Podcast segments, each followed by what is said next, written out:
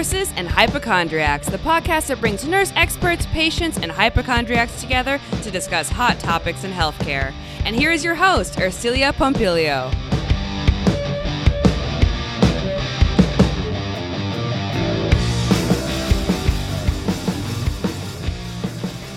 There's this series on HBO Max. It's called Gomorrah. It's a really cool series, one of my favorites. Um, I've only gotten up to season three, but it's really cool. One of the coolest things about it is there's this character, and his name is Immortale. And they call him Immortale because he never dies. He's immortal. And he just keeps living no matter what happens. But unfortunately, not all of us are like Immortale. Eventually, we're all to die. I mean, I'm sure Immortale is probably to die too, but who knows? I mean, I didn't watch the whole series of Gomorrah until the end. It's there's way too much media going on these days. But anyway, on this episode of Nurses and Hypochondriacs, we're going to talk about death because we are not all immortale. I don't know if we'd ever want to be.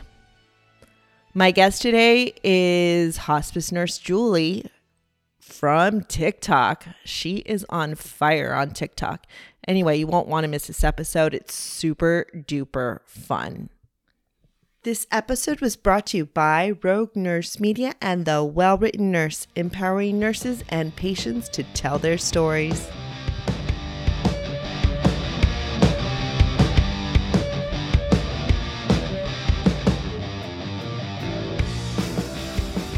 Welcome to Nurses and Hypochondriacs, Hospice Nurse Julie. Hello. Thank you for having me. How you doing?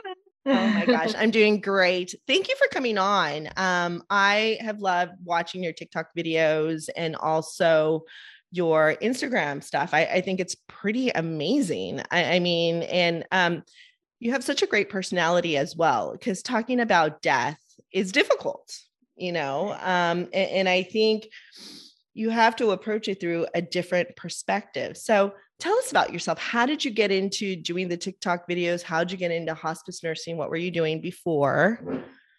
Yeah, so I I've been a nurse for about 14 years. Um, I need to like really look into that because it could be longer now. I've been saying that for a long time now. So I'm like, wait a minute, is it really 14 years? Anyway, about 14 years. And before hospice nursing, I was an ICU nurse uh, for many years, about and about nine. And um, you know, it during that time as an ICU nurse, I moved around a lot to different ICUs just to sort of see what I really liked because I was getting really burnt out. So I was a surgical ICU nurse, a medical ICU nurse, you know, cardiac, trauma. I did some teaching things. You know, I kind of like throughout those nine years, I really tried to find my way to what I was really liking because I because I was ten I kept getting burnt out every couple yeah. years, and um, being an ICU nurse helped me see how there there was just so much. People always think hospice is depressing, but in the ICU, to me, there was so much suffering, and not like pain, but like just suffering from the family and the patient just laying it just to me it was like that was way more depressing than being a hospice nurse now that I'm a hospice nurse. But it did make me passionate about learning how to talk about death and dying and talk about life goals, talk about end goals, you know, like where are we going to go from here versus just the day to day little minuscule things we would focus on in the ICU. You know, someone's creatinine numbers or like what's their you know this minuscule lab work that i knew it was a much bigger conversation than like certain lab numbers. You know we needed to talk to families and patients about what was truly going to be the outcome.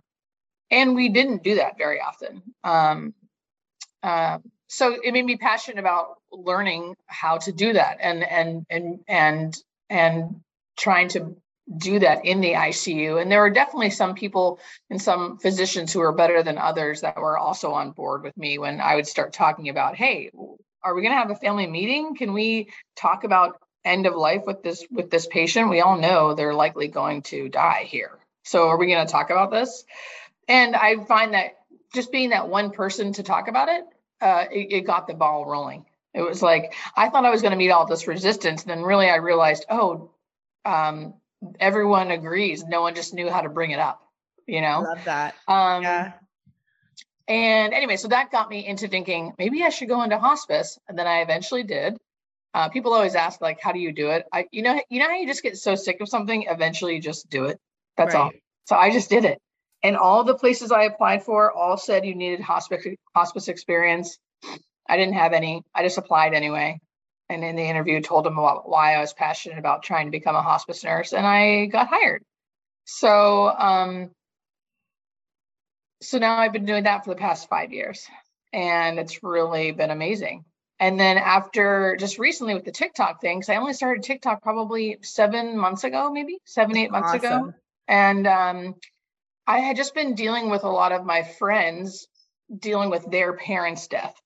Wow. And um, I would just talk to them like I would talk to any of my families or patients. And I would see the looks on their faces of like surprise by the things I knew and like stuff. And then I realized, oh, people don't know about death and dying. You forget that like people on the street don't know what you know because I'm you're around it all the time.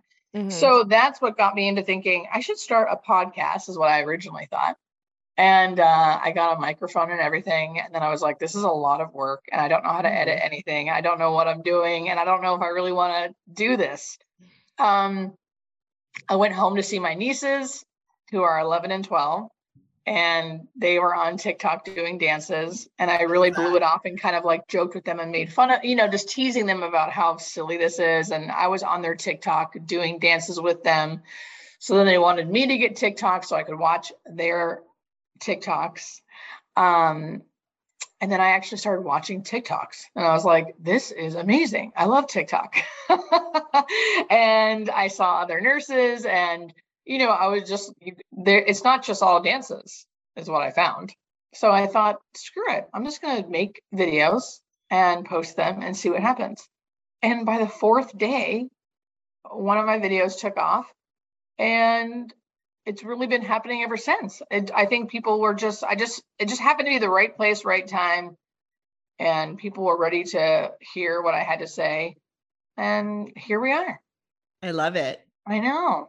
I love it. So perfect. Yeah. And and like I said, you have such a great personality uh talking about death. And that's what drew me to you at first. I was like, oh, let let me look at this nurse. And and you were just like fun and carefree about it. And um, you know, and I think there was even some joking like about um maybe ghosts or the other side or something i think that's what i had caught and um and it was great i was like my god she's great i have to have her on um so yeah that's super cool so you blew up on tiktok and one of the reasons why you started the conversation is because people do not normalize death and and i get that i mean people don't think death is normal i mean when we hit the pandemic wave everybody's like oh my god people are dying i go newsflash people die all the time Yeah. it's like the circle of life. I mean, you know, it's like you're not going to be immortal. You're you're not a what a what is it? I was watching this movie last night, Highlander. These guys are immortal until they chop off their heads. It's pretty crazy. oh, crazy. okay. It's a really old movie from like the 1980s, I think. And um it, and it was really interesting. And I, I'm like, I think people just think they're immortal, you know, which keeps them stuck in this life that they're just going through, like sleepwalking, you know, in a way, until they're like, oh shit, I'm dying. You know, I gotta live my life now. Or Well, I Or also think it's like, oh shit, I'm dying. And then they're really scared because they haven't thought about it. And then they refuse to acknowledge it because if they acknowledge it, it's going to happen. And then they end up suffering like crazy. I've seen it time and time again. oh my God. So let's talk about that. So explain that. So, I, and I'm sorry to interrupt you. No, no, Uh, no. I That's get- that's get, like, all that's all that's awesome. I love it. this. Yeah, yeah. I love it. But this is, you know, this is all a conversation. So go for it. it's like I think people will say they know they're gonna die, but it's something about like this whole idea of like hush hushing it. Like most people, even when they mention like um they'll drop their voice a little bit. You know, like even healthcare workers. I I wasn't good at this in the ICU. Like I didn't know. I, I'd be like, I'd like take the the loved one aside and be like, we don't think he's going to make it. You know, like whisper. And it's like, what are we doing? I, I get it. We're so not used to talking about it. It's such a sensitive topic that we turn it into this secret. we like hush hush it, or if or if you end up being lucky enough to live till you're elderly and like grandma's dying, you like put her in the side room. Don't go in there. Don't bother grandma don't let any of the kids see grandma dying. Like and this isn't everybody but majority of people. It's like that Very is what's perpetuating this problem. And then so like even my own my mom my, my own parents right? Like they uh since i've had this success or whatever you want to call it on social media you know like they're kind of forced to look at it because i'm their daughter.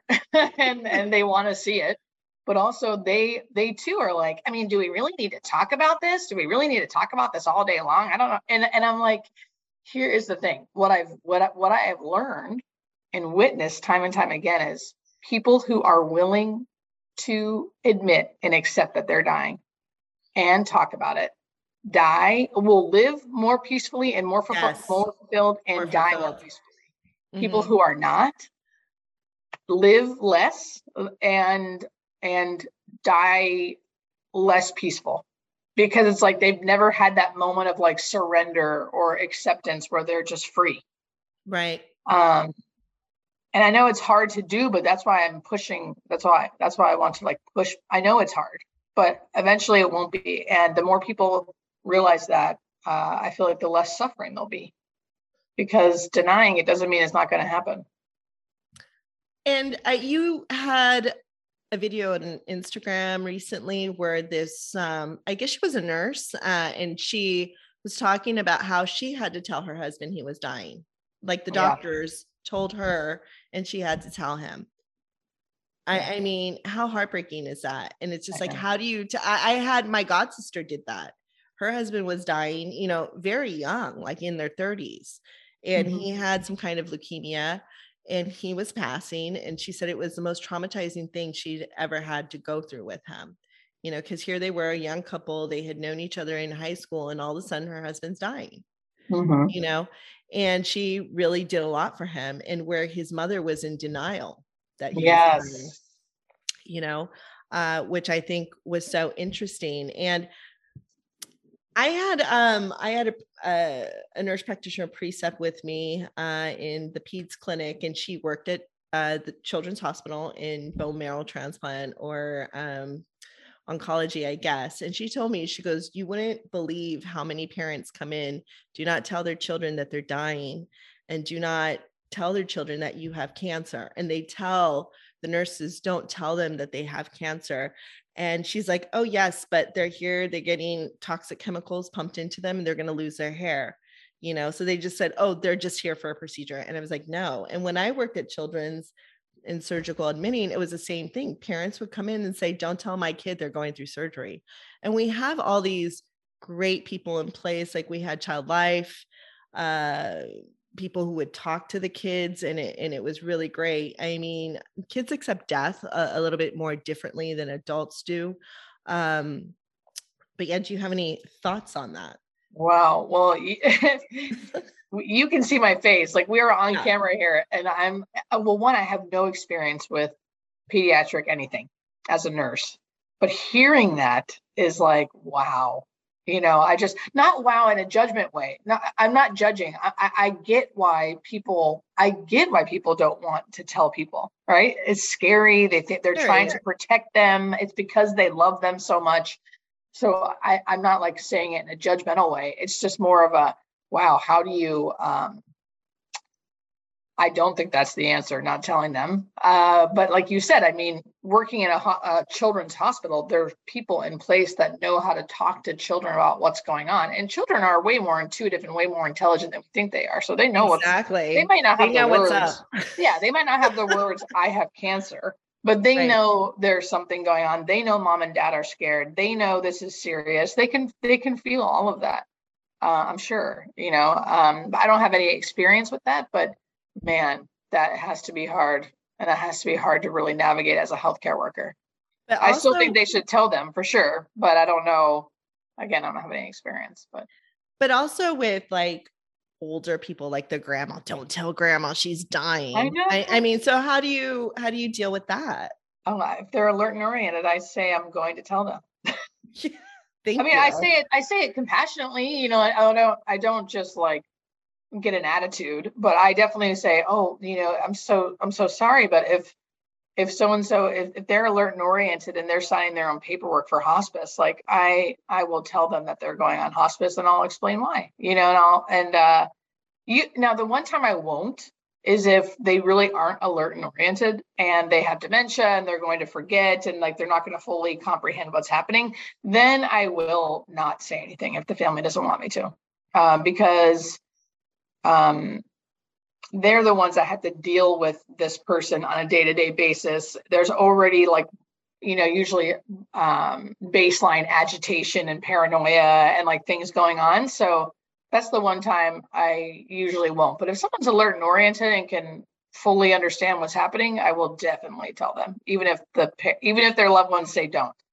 It's not up to them yeah. in my opinion I agree. It, it's just like um, I I've known so many people where they didn't know that they were dying, yeah. and it's just like for me on a soul perspective, I'm pretty out there, pretty woo woo. I mean, I've done a lot of shamanic practice, and I do shamanic journeys and stuff like that. So it's like for me, it's like now that soul is lost. That soul is stuck on the other side, like or could be like, hey, I'm in the in between. You know, I don't know where I am. You know. like what do i do now? interesting too is maybe i won't flat out like what i'll do sometimes with the family there just so they can see what's going on i'll ask the person who's alert and oriented what do you think is go- you know what's your what do you know like how um how do i say it? I say it's really specific. I say um tell me what's going on with you. Like what do you think's happening with yeah. your body? And usually i mean i'm saying like nine times out of ten they're like i'm dying I love that. And then the family gets to hear that, oh, she knows more than we think she does. And, yeah. you know, so, and if they don't, that's then I usually say something like, well, this is what I, then I give my, I say my expert, like I'll say, you know, I've been a nurse for 14 years, I've been in ICU nurse for a bunch of years. I've seen people like you with ear disease in the ICU. I've seen it on a hospice. This is what I see by looking at you and knowing what's been going on with you. This is what I see. And then that's when I go into uh, at the end of life talk.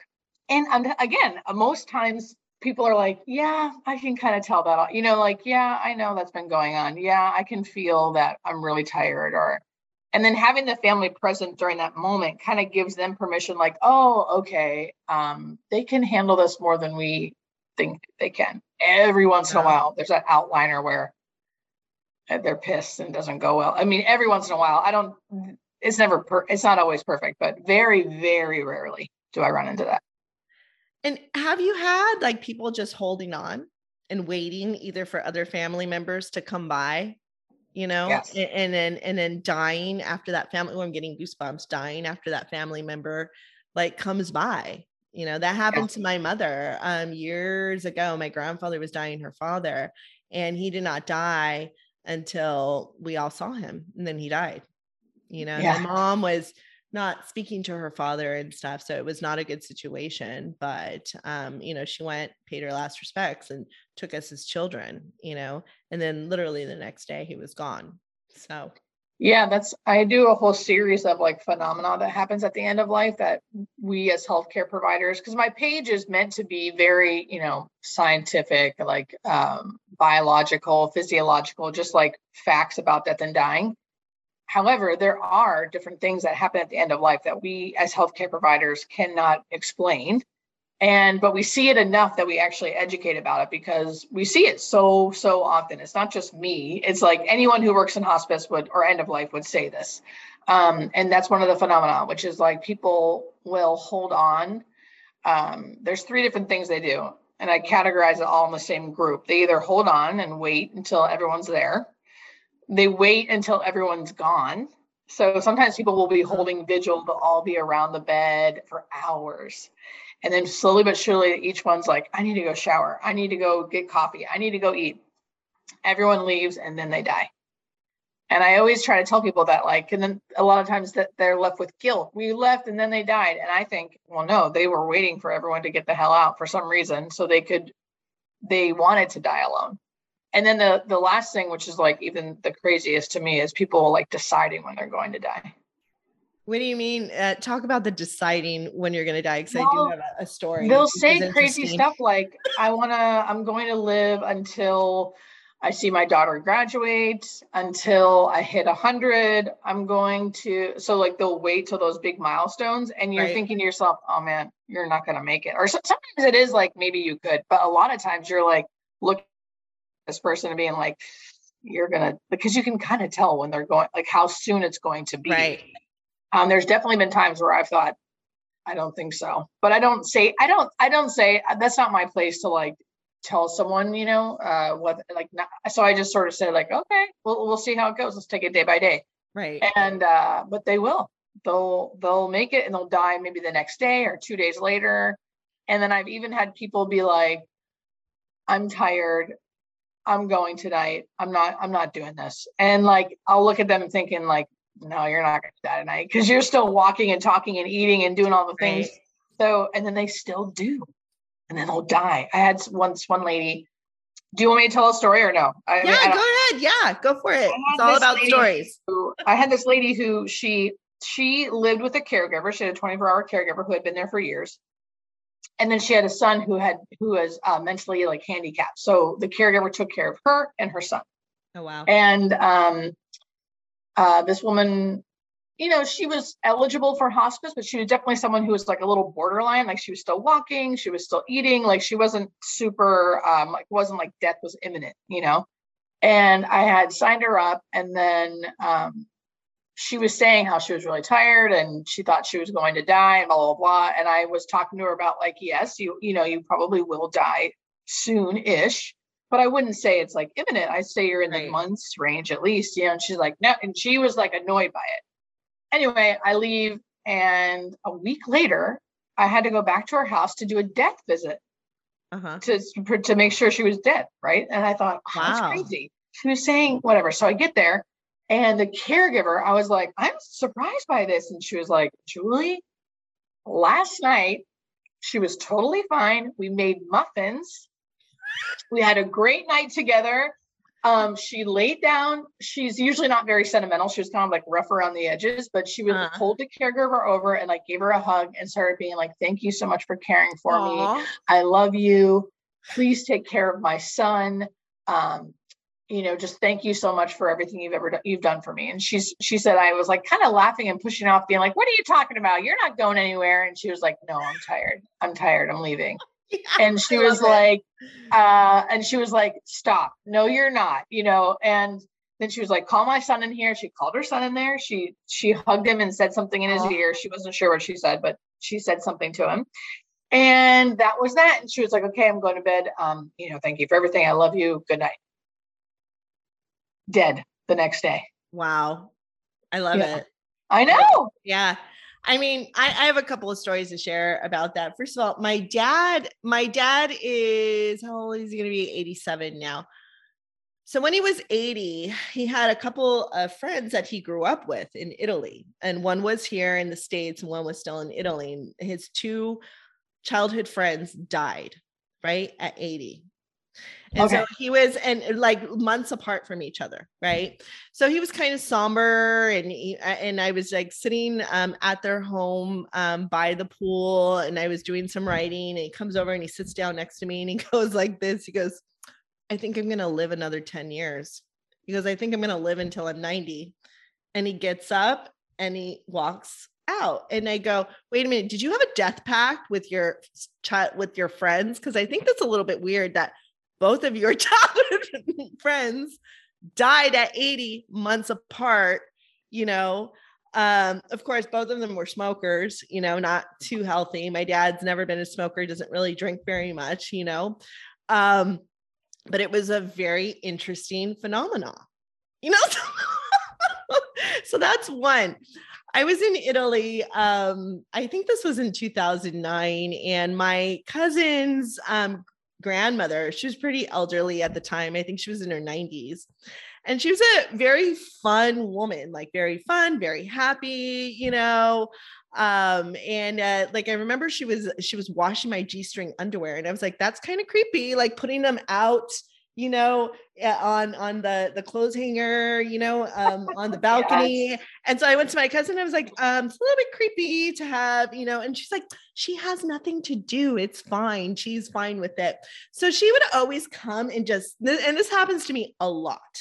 She was always coming and sitting next to me and talking to me and telling me these stories where her grandkids were like leave her alone. Leave our cousin yeah. alone, you know? Yeah so oh one God. day I think it was just her and I, and um, she goes like this. She goes, "When I die, I don't want people to be sad." She's like, "I don't want to die in a bed." She's like, "There's going to be a big party for me, Aww. and then I'm going to die." Well, about a year later,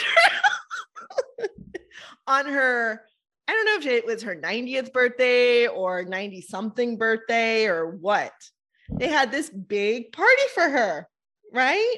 And they were bringing out the cake, and she strokes out.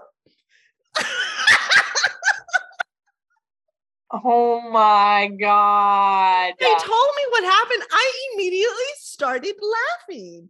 And I go, she told me she was going to die that way you know and her daughter was like oh she could have at least waited until we the we're party done with was the over cake. or something. That's what she said. but I thought did they, a, did they let her die right there, or did they like do a bunch of stuff? Do you know I what I mean? I, I don't know the details. All I know yeah. is they told me that she had a stroke and she was dead. Oh you know? my god! but it was the wildest. I just started laughing. I was like, that is a trip. She told like and this happens a lot it probably happens to you too like where people will tell you the strangest things you know and like i said i study the paranormal i do shamanic stuff so it's it's very common for me and the more i learn and study the more i get comfortable with what's going on with the other side you know? Yeah. And um yeah but these stories are are amazing. I was on a paranormal podcast telling ghost stories and one of the questions this woman brought up which i didn't know she asked me so i'm going to ask you because this is mm-hmm. your area. She said, Do people have visions of like demons or like Lucifer coming to get them and they get really scared and they're like, no, I don't want to go, you know. Have you ever had those experiences? Or or there's also the experiences of um, maybe a couple days before a person dies, they'll start seeing dead relatives around them.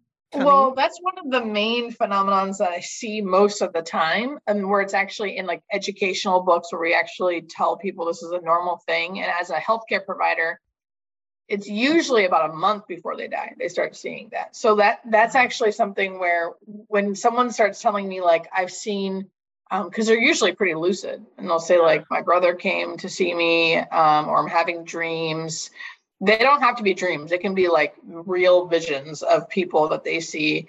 Um, we call it visioning. And it's usually about a month to a few weeks before they die, they start seeing that. Every once in a while, it's like right before they die, but um, it's usually about a month or three weeks. And it's usually good and it's usually comforting. Mm-hmm. Um, I I don't have any stories of like evil things. Um, I can't say it doesn't happen. I have no idea. I don't have any stories about that. Thank God. I don't want to know any yeah. stories like that.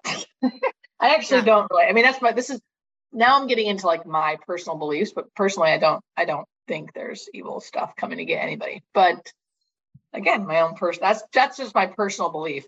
But in general, as far as like the visioning goes, that definitely happens. I mean, I see it countless, countless, countless times. Countless. I've lost track.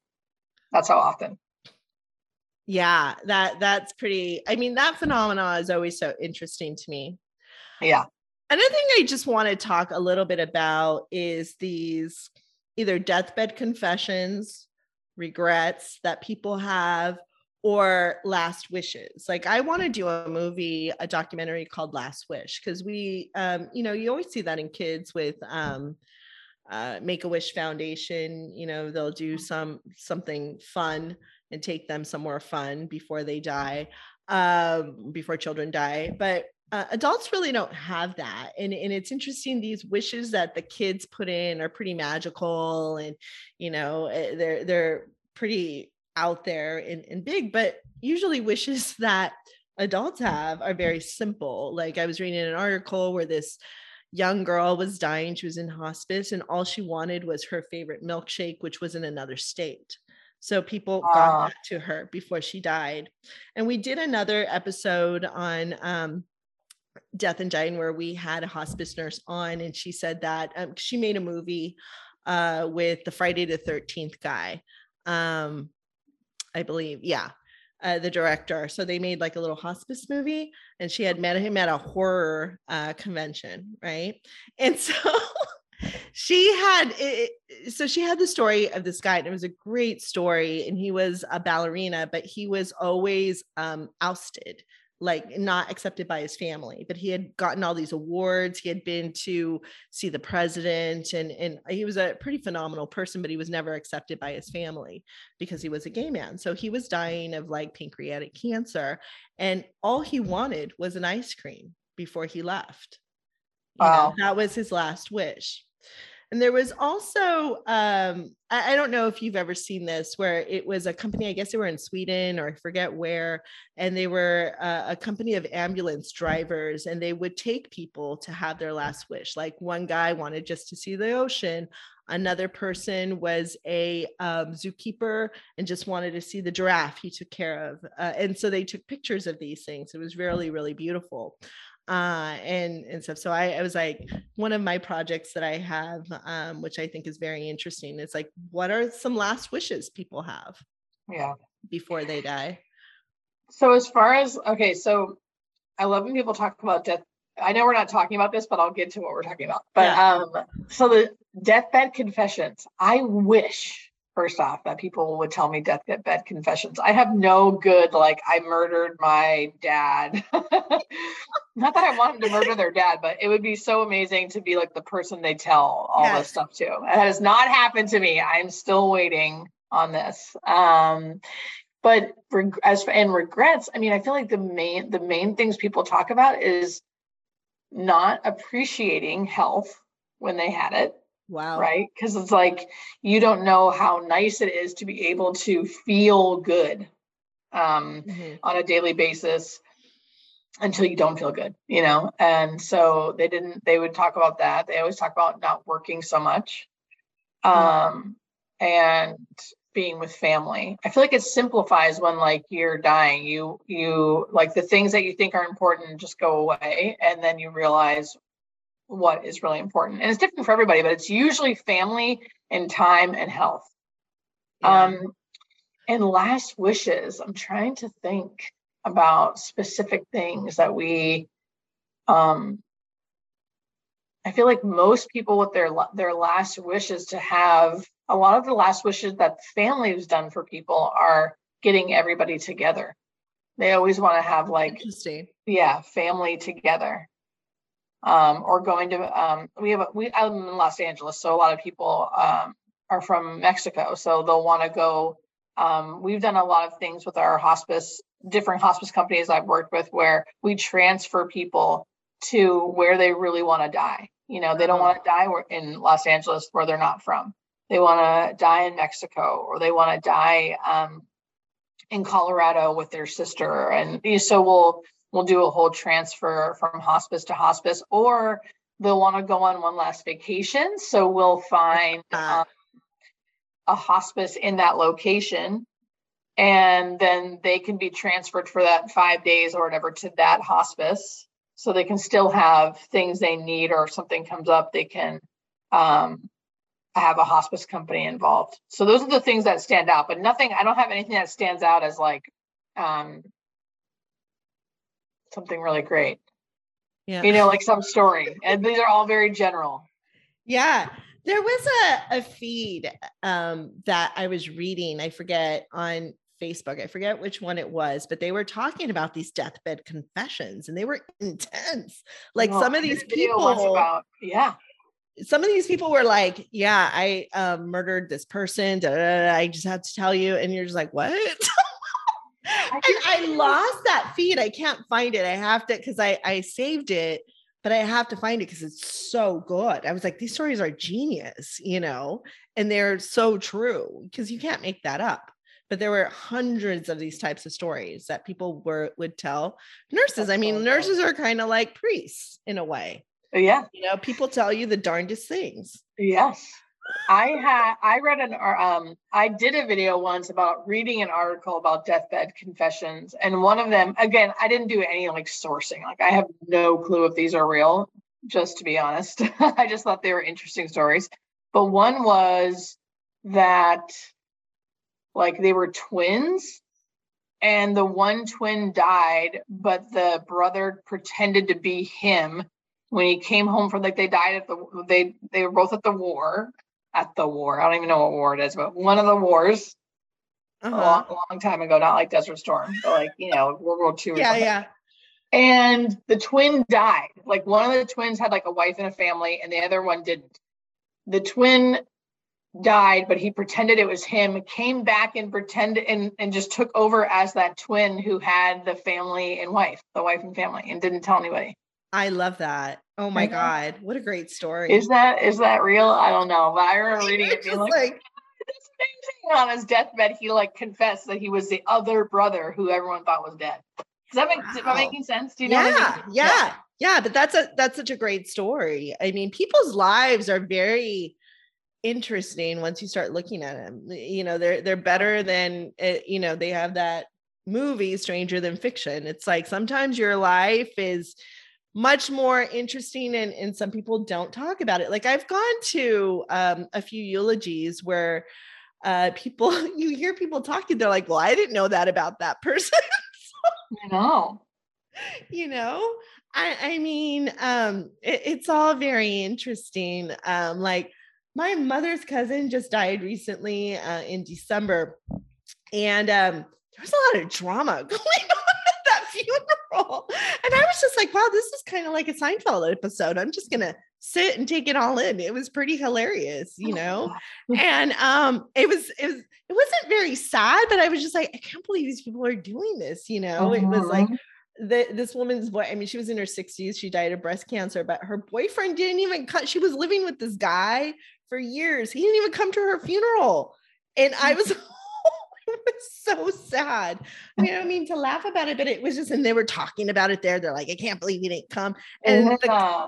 the, the cousin that put everything together, she was like, this is a disaster. This is, and I was like, I thought it was going all pretty like, well. Okay. you know, so, and you can hear this as the, the coffin's going down. The one cousin, it's like, this is all a disaster. And I was just like, oh my God. I was sitting there like, this is like, I was like, you know, because I'm the writer. I'm like, I gotta take notes. Yeah.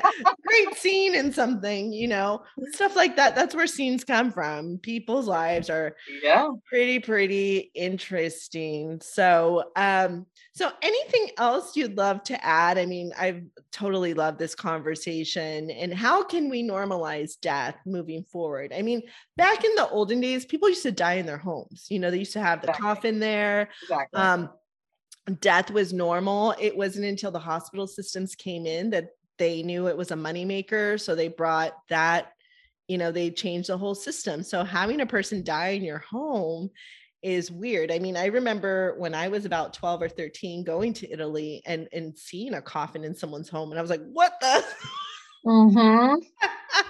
and they you know and you're going there to pay your last respects and people will anoint them with oil or whatever happens you know so so it's all the death rituals are all very very interesting but how can we normalize death so that it is more accepted in our society um, I think we just need to change. Like, it's probably going to be slow, but I feel like it's starting. I mean, there's there um there's a reason why I like. I feel like there's a reason why I suddenly have. It does feel sudden, like seven hundred thousand followers on TikTok. People yeah. are willing to talk about it and learn about it. And I think um, I don't know if it's because of the I don't know if it's because of the pandemic because I didn't I, I, started it way after the pandemic started, but I don't know if there's just been a shift in like people's perceptions and ability to want to discuss this or or what. But I do think how do we normalize it? We just start. we just one by one start having like i said when i was in the icu and i would just suddenly i would just bring up the topic of like are we going to have a family meeting about talking about end of life goals and then that yeah. and i never got any resistance. People were like oh yeah you're right of course. So i think it's like each one of us just doing our part to start openly talking about what we would want. Like i always say if your parents are still alive you need to ask them what they want. You know like do they want to be resuscitated? Do, do they want a feeding tube if they can't eat anymore? Do they want you know like um, what do they want their funeral to look like? Do they want to be buried? Do they want to be cremated and if they don't know how to start those conversations start by saying what you want. You start saying this is what i want. I want people to know this about me. Hopefully that will start the conversation so then you can say what do you, you know you can ask them so now that you know what i want what do you want? Right. Oh, i love that. we need to all start knowing that about each other. So we don't have to, because if we don't, then we have to make these super difficult decisions about turning off machines or not having the procedure to get the the feeding tube. Or you know um, it's easier to make those decisions when you already know what the person wants. So right. that's my two cents. I love it. I love it. So where can people find you on instagram tiktok and your website? So i'm at at Hospice Nurse Julie on both Instagram and TikTok and YouTube. Um, I don't have a web. I, have actually bought all of the Hospice Nurse Julie websites, so I'm, I'm, going to eventually have someone make one for me. But right awesome. now, I'm right now I actually am really really busy, so I don't have time to to do any of that. But I'm on Instagram and TikTok and YouTube, um, and it's been really fun. Awesome. We'll see where Thank this goes. So yeah, yeah, yeah. Thank you. And uh, you know, we'll be on the journey with you. So awesome. Yeah. Thank you, nurses and hypochondriacs. Till next time. I'm sure you're figuring out that you're not immortale. And neither is the Nurses and Hypochondriacs podcast. We'd love it if you go to Apple Podcasts and leave us a five star rating. And while you're at it, go ahead and throw us some bucks. At the end of our show notes, click on to PayPal and give us a donation. Even $1 helps support our mission to empower nurses and patients to tell their stories. Thanks for listening.